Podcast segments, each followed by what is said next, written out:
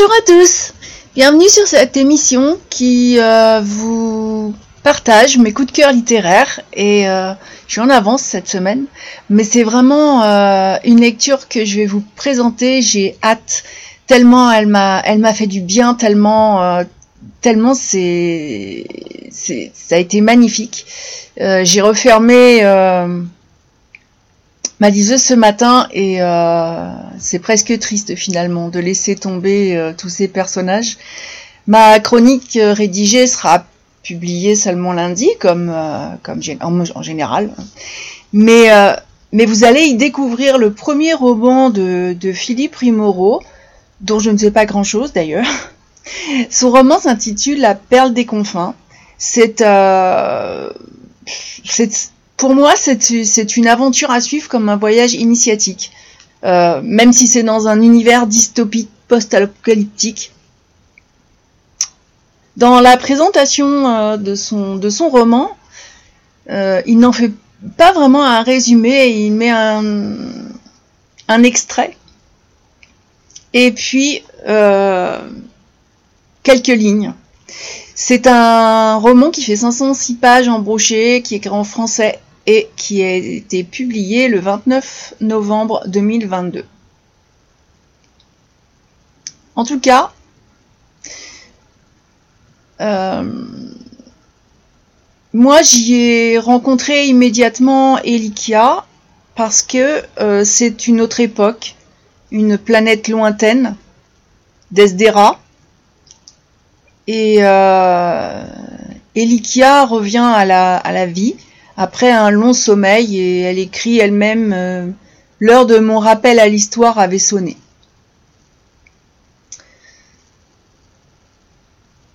Elle est retrouvée dans une grotte, dans un caisson.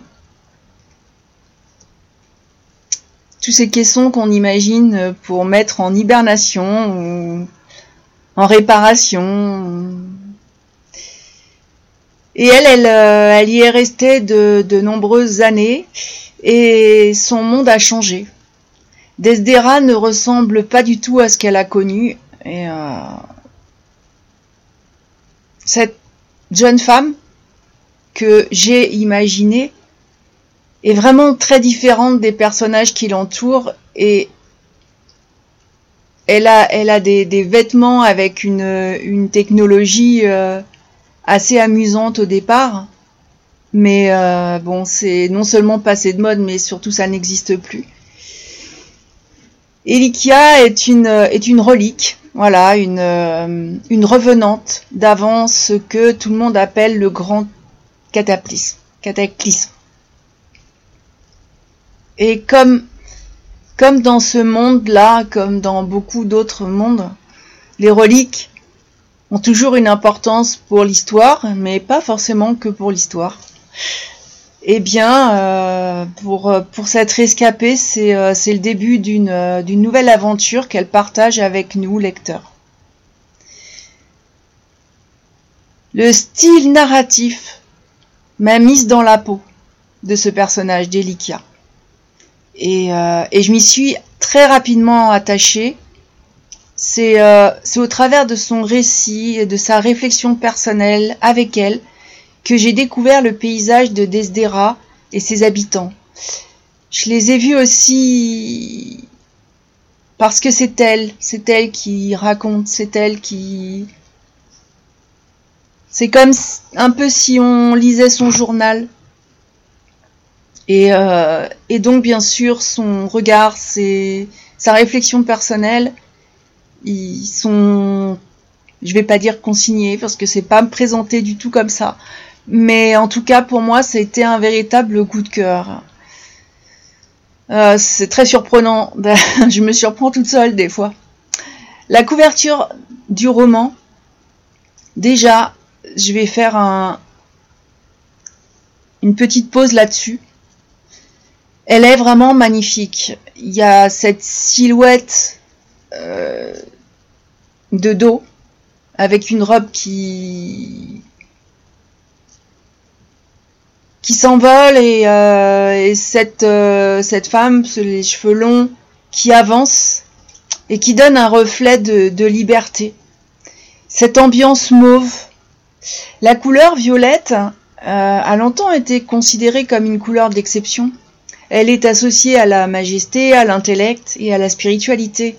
Alors c'est vrai que c'est pas pas ce qu'elle en dit parce que euh, dans le quatrième de couverture, euh, on a un dialogue qui dit le vert c'est la couleur de l'espoir, oui. Et le violet, celle de l'abandon, soupirai-je intérieurement en regardant le disque énorme de Talar qui tapissait le ciel. Cet échange représente euh, vraiment la couverture et peut-être l'état d'esprit à ce moment de, l'histoire. Je vous le laisse découvrir euh, pour Elika. Mais j'ai trouvé cette couleur vraiment riche en symbolisme et en signification et euh, ça lui confère un pouvoir spécial sur les autres couleurs qui l'entourent. Euh, la, couverture, euh, vous l'avez, elle se décline du mauve au violet, et moi j'ai apprécié le sentiment de bien-être qu'elle procure.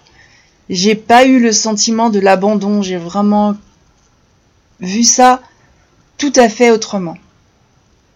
Et avec une certaine douceur. Et cette douceur, euh, je l'ai retrouvée dans la plume de l'auteur, euh, malgré un, un enfin, je suis pas en train, enfin, on a l'impression que je suis en train de vous présenter une romance ou un ou un voyage initiatique. C'est pas du tout ça, mais par contre, c'est mon ressenti personnel. Euh, le contexte de l'histoire n'est pas sans évoquer celui de notre planète aujourd'hui et la vie n'est vraiment pas un long fleuve tranquille. Donc euh, si Elikia en son temps a été une opposante au système, elle reprend vie dans une société qui lui semble encore plus inhumaine. Elle est confrontée au caste, à ceux qui se sont élevés en déité par un certain mensonge, par beaucoup de violence, vous allez voir. Mais ce personnage, Elikia, tout en ambivalence, nous embarque sur son chemin, et ce chemin est vraiment semé d'embûches. Elle a, elle, a, elle a touché, à l'auteur, à travers son personnage, a touché ma sensibilité, me faisant presque euh, oublier tout ce qui se passe dans mon quotidien, et, même dans le quotidien d'Elika. Elika est un, personnage vraiment, euh, vraiment surprenant. Et bien que elle arrive vraiment dans une société où au, départ elle, prend euh, une certaine place, cette place, elle va la remettre en question au fur et à mesure, mais c'est ce que j'ai retenu euh, moi, mais j'ai pas oublié non plus le contexte, j'ai pas oublié non plus les autres personnages. Euh, elle a, elle, elle noue des liens, elle, a des amis, elle, euh, elle est confrontée aussi à la perte, elle est confrontée au désespoir, elle est confrontée à l'horreur, à la violence, à, à je pense, un, un monde qu'elle n'imaginait pas dans, dans sa vie euh, d'avant ce grand cataclysme parce qu'elle euh, elle s'opposait à l'injustice et, là c'est pire encore. Et euh, malgré tout, elle se laisse bercer peut-être pour, pour découvrir pour découvrir cette société, je ne sais pas. Mais en tout cas, vous allez voir, elle, vous allez le découvrir, elle remet aussi en question tout ce qui se passe. Parce que l'aventure dont je ne vais pas vous parler, euh, je resterai sur le personnage d'Elika pour, euh, pour, ce, pour ce retour de lecture. C'est quand même euh, une planète en, en déperdition avec une avec des dirigeants abominables qui, qui, peuvent tuer des enfants sans sans aucun remords euh, s'ils ne sont pour eux que des serfs, c'est-à-dire ceux qui sont, qui sont voués à, les servir, euh, à ne même pas euh, vivre dans, leur propre cité, ils n'ont aucun droit. Ils sont vraiment. Euh, oui, il y a différentes castes et il y a ces, ces fameux élus qui se sont euh, plus ou moins autoproclamés grâce à ce qu'ils trouvent. Et Elikia se retrouve, euh, se retrouve dans, dans ce monde-là. Et elle n'a pour sa protection qu'un cadeau de sa mère, mais ça c'est pareil, je ne vais pas en parler, je vous laisse le découvrir. C'est un objet qui a énormément d'importance et euh, il en a pour elle autant parce que c'est le seul euh, c'est le seul objet qui lui vient de sa mère, mais euh, quand elle découvre tout ce ce qu'est exactement cet objet, vous allez voir que même vis-à-vis de, sa propre histoire, elle est capable de remettre beaucoup de choses en question. Pour moi, l'auteur réalise une œuvre magnifique avec ce premier roman. Donc là, c'est, euh, je crois qu'on est passé au-delà du coup de cœur. C'est assez rare que que j'ai comme ça une. Euh, j'ai été embarqué, embarqué dans la peau d'Elikia, dans son récit, dans ses nombreuses réflexions. Et, euh, et c'est surprenant parce que ça peut arriver quand on lit un, journal qui est publié, publié le journal d'une personne qui a vécu. Euh, je pense au journal d'Anne Frank par exemple, où on découvre, euh, on, découvre ce qui se passe à travers l'écriture. Et là, c'est tout aussi, tout aussi, tout aussi percutant et tout aussi réaliste. Donc en fait, pour moi, Elikia, pendant ma lecture, est un personnage d'un réalisme absolument euh, époustouflant. Donc euh, effectivement, elle m'a entraîné dans ses réflexions et j'ai suivi suivi la, plume et cette plume, elle est immersive au point de laisser ce personnage m'habitait. Euh, c'est très très très très surprenant. Et je me suis laissé vivre aussi au détriment de ceux qui, euh, qui n'étaient que des sous-hommes, mais en gardant un certain respect. Et moi aussi, je me suis élevée contre la guerre. Moi aussi, j'ai été en quête d'un Éden utopique. Et euh, de rebondissement en prise de conscience, Elika je me demande si elle serait manipulée sur cette planète en péril. Qu'est-ce qu'on lui veut exactement?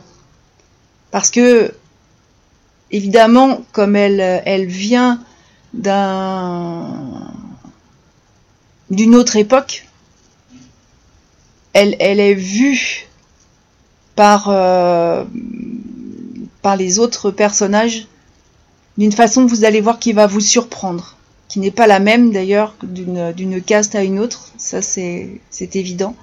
Et euh, on se demande si elle sera capable de se défaire de son pouvoir. Et, et, euh, ça a été difficile pour moi de refermer ce bouquin, de tourner la dernière page. C'est ce que j'appelle un page turner à l'américaine, que j'ai dévoré.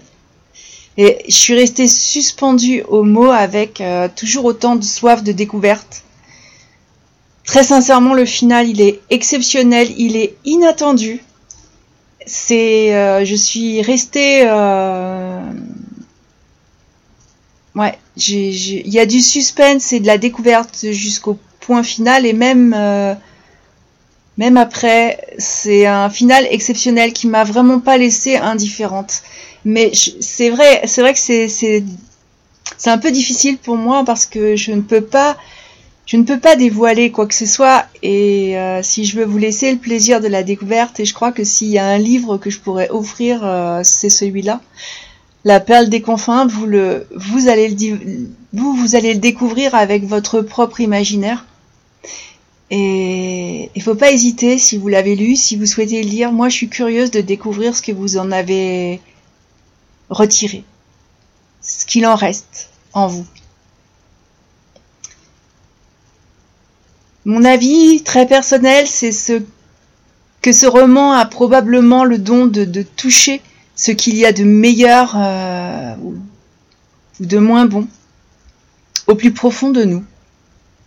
Parce qu'il y a toujours, il y a toujours un personnage dans lequel on va se reconnaître, il y a toujours un personnage qui va, qui va toucher plus dans un sens ou dans l'autre, hein. Dans le sens du bien ou dans le sens du moins bien, mais euh, mais pour conclure, j'ai vécu ma lecture comme une aventure personnelle. L'auteur m'a offert euh, vraiment un beau cadeau. C'est une, une société post-apocalyptique qui est surprenante dans un paysage vraiment euh, de science-fiction, hein, ça va ravir les amateurs du genre côté science-fiction, parce que c'est vraiment un, roman de, science-fiction, une dystopie, éventuellement. Euh, pour moi, c'est vraiment plus de la science-fiction, du post-apocalyptique.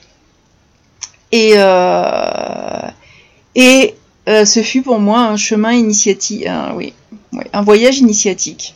Je, dois l'avouer. Alors, je ne sais pas si, euh, euh, c'était le but de l'auteur. Ça, ça reste toujours un grand mystère. Mais c'est vrai que c'est assez exceptionnel et je reste émerveillée par cette lecture. Alors, je tiens à remercier très sincèrement Philippe Rimoro parce qu'il m'a proposé son premier roman, euh, donc son premier bébé, et, c'est une très belle découverte que je recommande à tous ceux qui, ne renoncent jamais. Et vous comprendrez en le lisant pourquoi je vais conclure sur ce point-là. Ceux qui ne renoncent jamais. C'est marrant parce que euh, on m'a aussi donné à lire un autre, euh, bouquin sur, euh, sur des chemins de vie, sur... J'ai discuté il n'y a pas longtemps de, de Paolo Coelho, euh, et, et, oui, c'est un peu c'est un peu là que que m'a ramené cette, cette, aventure et pourtant je c'est vraiment une, une, une science-fiction assez exceptionnelle. Donc je n'ai qu'un mot à dire. Vraiment, de toute urgence, lisez-le. Je vais vous souhaiter un bon week-end, parce que là du coup je suis quand même super en avance mais ça vous laissera le temps d'y réfléchir aussi ce week-end. Donc je vais vous souhaiter un très bon week-end, une belle semaine et moi je vous dis à la prochaine